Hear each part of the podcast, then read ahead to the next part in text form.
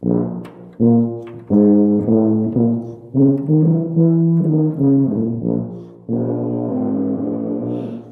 herzlich willkommen im 17. Podcast von tubalernen.de. Ich bin Raimund, dein Online-Tuba-Lehrer und heute geht es um das erste Tuba-Konzert von Alexei Lebedev. Und dazu habe ich drei Punkte vorbereitet, Zuerst, wer ist überhaupt Alexei Lebedev? Als zweites werde ich den Charakter des Konzerts beschreiben. Dazu gibt es dann natürlich auch Klangbeispiele. Und als drittes die Anforderungen als dich, an dich als Tubistin oder Tubist, wenn du dieses Konzert spielen willst, was musst du dafür überhaupt mitbringen? Und dann geht's jetzt los mit der 17. Podcast-Folge von tubalernen.de. Wer ist Alexei Lebedev? Alexei Lebedev ist 1924 in Dankow geboren und hat als Kind und Jugendlicher zuerst Klavier gespielt ähm, und hat dann das Interesse für Blasinstrumente gefunden oder überhaupt auch für das Blasorchester.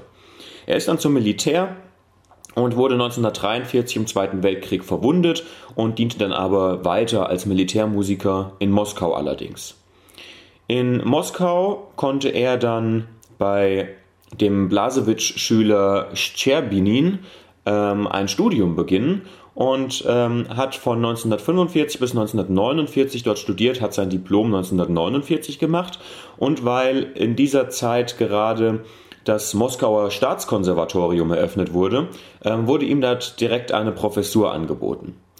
Er war dann ab 1950 Professor am Moskauer Staatskonservatorium und ähm, war auch Solotubist am Bolschoi-Orchester von 1950 bis 1966. Über diese 16 Jahre hinaus, die er beim Moskauer Bolschoi-Orchester war, hat er unterrichtet und gelehrt bis zu seinem Tod im Jahre 1993. Neben dem ersten Tuba-Konzert hat er noch ein zweites Tuba-Konzert geschrieben. Er hat ein konzertantes Allegro für Tuba geschrieben. Er hat drei kleine Stücke für Tuba und Klavier äh, geschrieben und verschiedene Etüden. Also er war eben nicht nur als Tuba-Solist und Virtuose ähm, bekannt, sondern hat eben auch komponiert für die Blechbläserszene. Seine Tuba-Konzerte sind auch immer gleichzeitig mit der Bassposaune spielbar. Ich denke, das reicht zum Thema, wer ist überhaupt Alexei Lebedev? Und dann würde ich sagen, kommen wir jetzt zum Charakter des Konzerts.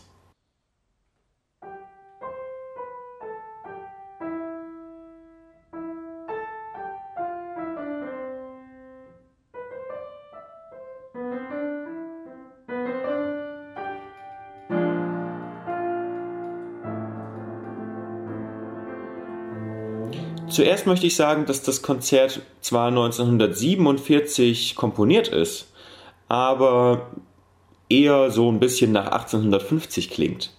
Also es hat einen sehr spätromantischen Charakter. Und 1947, da war ja Alexei Lebedev gerade erst 23 Jahre alt, da merkt man, dass es eben einfach ein Stück ist, was eben ein junger Musiker schreibt, der jetzt nicht unbedingt die Ambitionen hat, der große Komponist zu werden, sondern der eben einfach für Tuba ein schönes Stück schreiben wollte. Es hat eben einen sehr spätromantischen Charakter und wechselt so zwischen schwelgerisch, melancholisch und, und kräftig. Also es bringt eigentlich alles, was man auf der Tuba spielen kann, gut hervor. Irgendwie leise Passagen, laute Passagen, kräftige Passagen ähm, und eben auch ganz sangliche Passagen. Eigentlich ist das Konzert für Tuba und Orchester ähm, komponiert. Ich habe allerdings noch nie eine Aufnahme mit Orchester gesehen. Ich habe auch noch nicht in die Partitur der Orchesterbegleitung hineingeschaut. Ähm, meistens wird es dann doch mit Klavier aufgeführt. Das Konzert hat zwei leicht kontrastierende Themen. Das erste Thema ist melancholisch gehalten in Moll und ist mit Allegro Moderato überschrieben.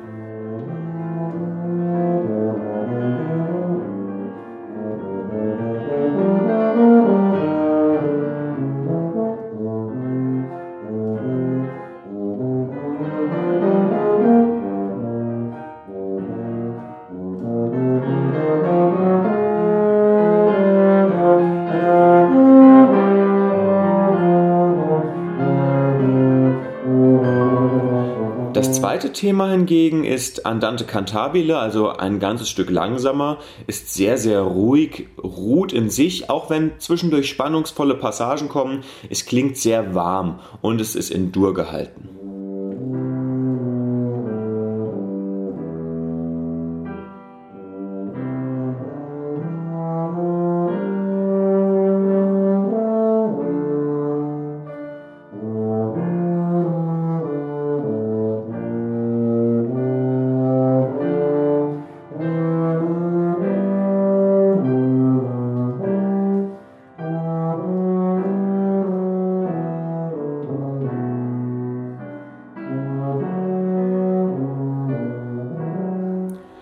Beiden Themen werden dann in der Folge virtuos verarbeitet, sodass der Tubist zeigen kann, was er eben kann. Und ähm, das hören wir jetzt.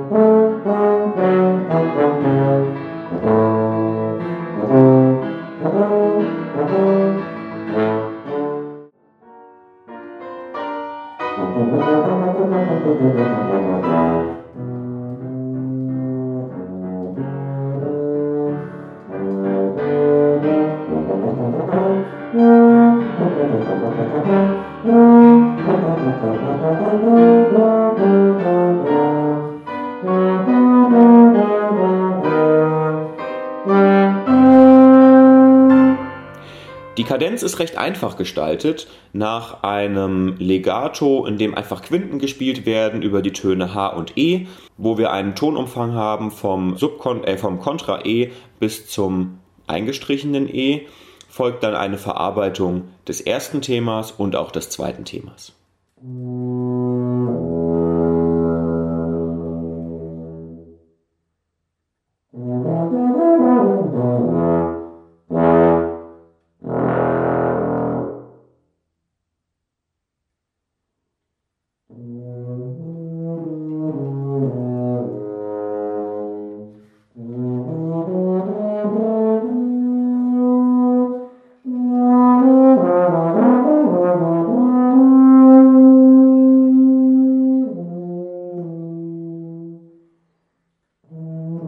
Mm-hmm.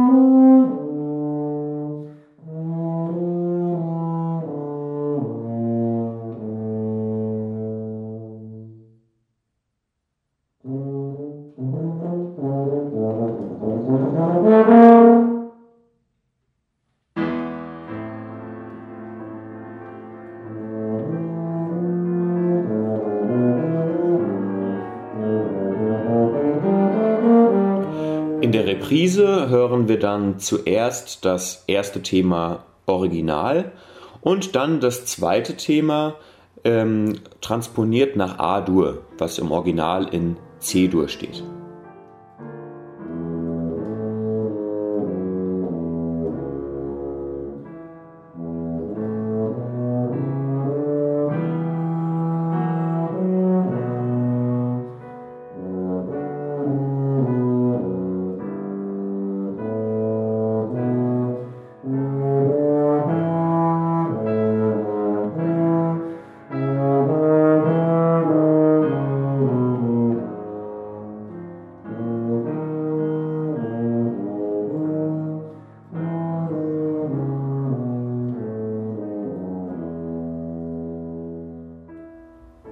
Ganz am Ende schreibt Lebedjew dann noch eine sehr, ich würde mal sagen, bombastische Coda, die von Fortissimo und von sehr, sehr akzentuierten und kräftigen Klängen geprägt ist.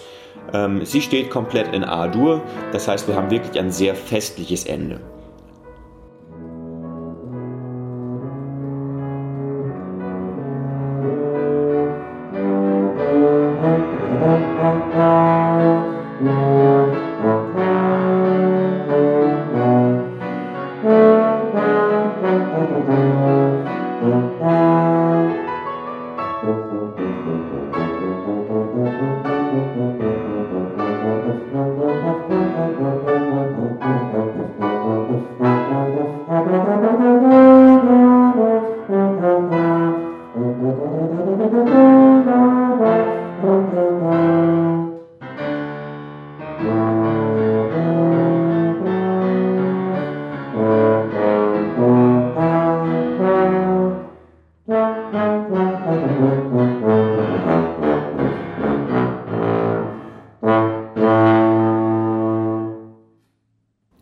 Was musst du als Tubistin oder als Tubist nun mitbringen, um dieses Konzert spielen zu können? Prinzipiell ist das Konzert auf jeder Tuba spielbar. Andrei Statniuk, mit dem ich ja letztens ein Interview hatte, der ja aus der Ukraine kommt, hat mir gesagt, dass eben im osteuropäischen Raum dieses Konzert ähm, typischerweise auf der B-Tuba gespielt wird. Ähm, ich habe das jetzt auf der F-Tuba gespielt. Ich habe es aber auch zum Beispiel in meiner Abschlussprüfung meines Lehramtsstudiums auch auf der B-Tuba gespielt. Das ist möglich. Ähm, auf der S-Tuba könnte es teilweise ein bisschen schwierig werden, wegen den A-Dur-Teilen, weil A-Dur ist natürlich auf der S-Tuba wirklich ein bisschen knifflig zu spielen und auf der C-Tuba dürfte es auch ganz normal machbar sein. Jede Tuba bringt natürlich ihre Vorteile und Schwierigkeiten mit sich. Ähm, ich fand es jetzt auf der F-Tuba sehr, sehr angenehm zu spielen.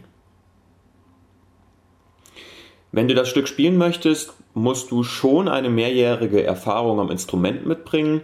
Ähm, denn es sind einige technische Stellen dabei, in denen du große Tonumfänge an, abdecken musst und die auch von äh, schnellen Läufen geprägt sind. Da brauchst du einfach viel Übung und auch der Ambitus geht im Stück vom Contra S bis zum eingestrichenen C, in der Kadenz sogar einmal bis zum eingestrichenen E.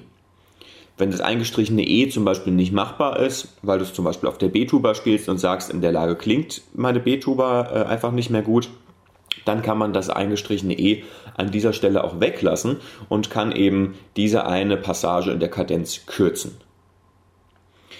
Ähm, wenn du die nötigen Fähigkeiten für das Konzert erlernen willst, dann kann ich dir natürlich auch meinen Kurs Tonbildung empfehlen. Wenn du diesen Kurs durcharbeitest und die Übungen darin spielen kannst, dann bist du auf jeden Fall fähig, das Konzert zu spielen. Ähm, du kannst natürlich auch unabhängig davon das Konzert einfach ausprobieren. Du kannst dir die Noten einfach mal bestellen. Ich packe dir die in die Show Notes. Und ähm, dann versuchst du einfach mal dich an dem Konzert. Du hast ja jetzt ungefähr gehört, wie es klingt. Und ähm, wenn dir das gefällt, probier es einfach aus. Es ist ja auch immer schön, ein hohes Ziel zu haben, ähm, auf das man hinarbeitet. Und der Unterschied liegt dann eben einfach darin, dass wenn du eben schon sehr, sehr gut spielst, kannst du das Stück vielleicht in vier bis sechs Wochen erarbeiten. Und wenn du noch nicht ganz so gut spielst, dann brauchst du vielleicht ein ganzes Jahr, um es zu erarbeiten. Aber dann lernst du natürlich da auf dem Weg, äh, bis du das kannst, auch sehr, sehr viel. Ja, das war heute mal was ganz anderes. Ich hoffe, der Podcast hat dir gefallen, indem ich dir eben dieses Tuba-Konzert von Alexei Lebedev vorgestellt habe. Ähm, wenn, du das, wenn du das Format gut findest, kannst du mir gerne eine Mail schreiben, kannst du mir eine Rückmeldung geben an raimund.tubalernen.de und wenn es dir nicht gefallen hat, kannst du mir natürlich auch gerne eine Rückmeldung geben. Und ähm, dann kommt beim nächsten Mal wieder ein anderes Thema. Aber ich denke, wenn das gut ankommt, werde ich das öfter mal machen, dass ich eben auch einfach mal ähm, Stücke vorstelle für die Tuba. Dann danke ich dir für deine Aufmerksamkeit. Ich wünsche dir wie immer viel Spaß und viel Erfolg beim Tuba üben und tschüss.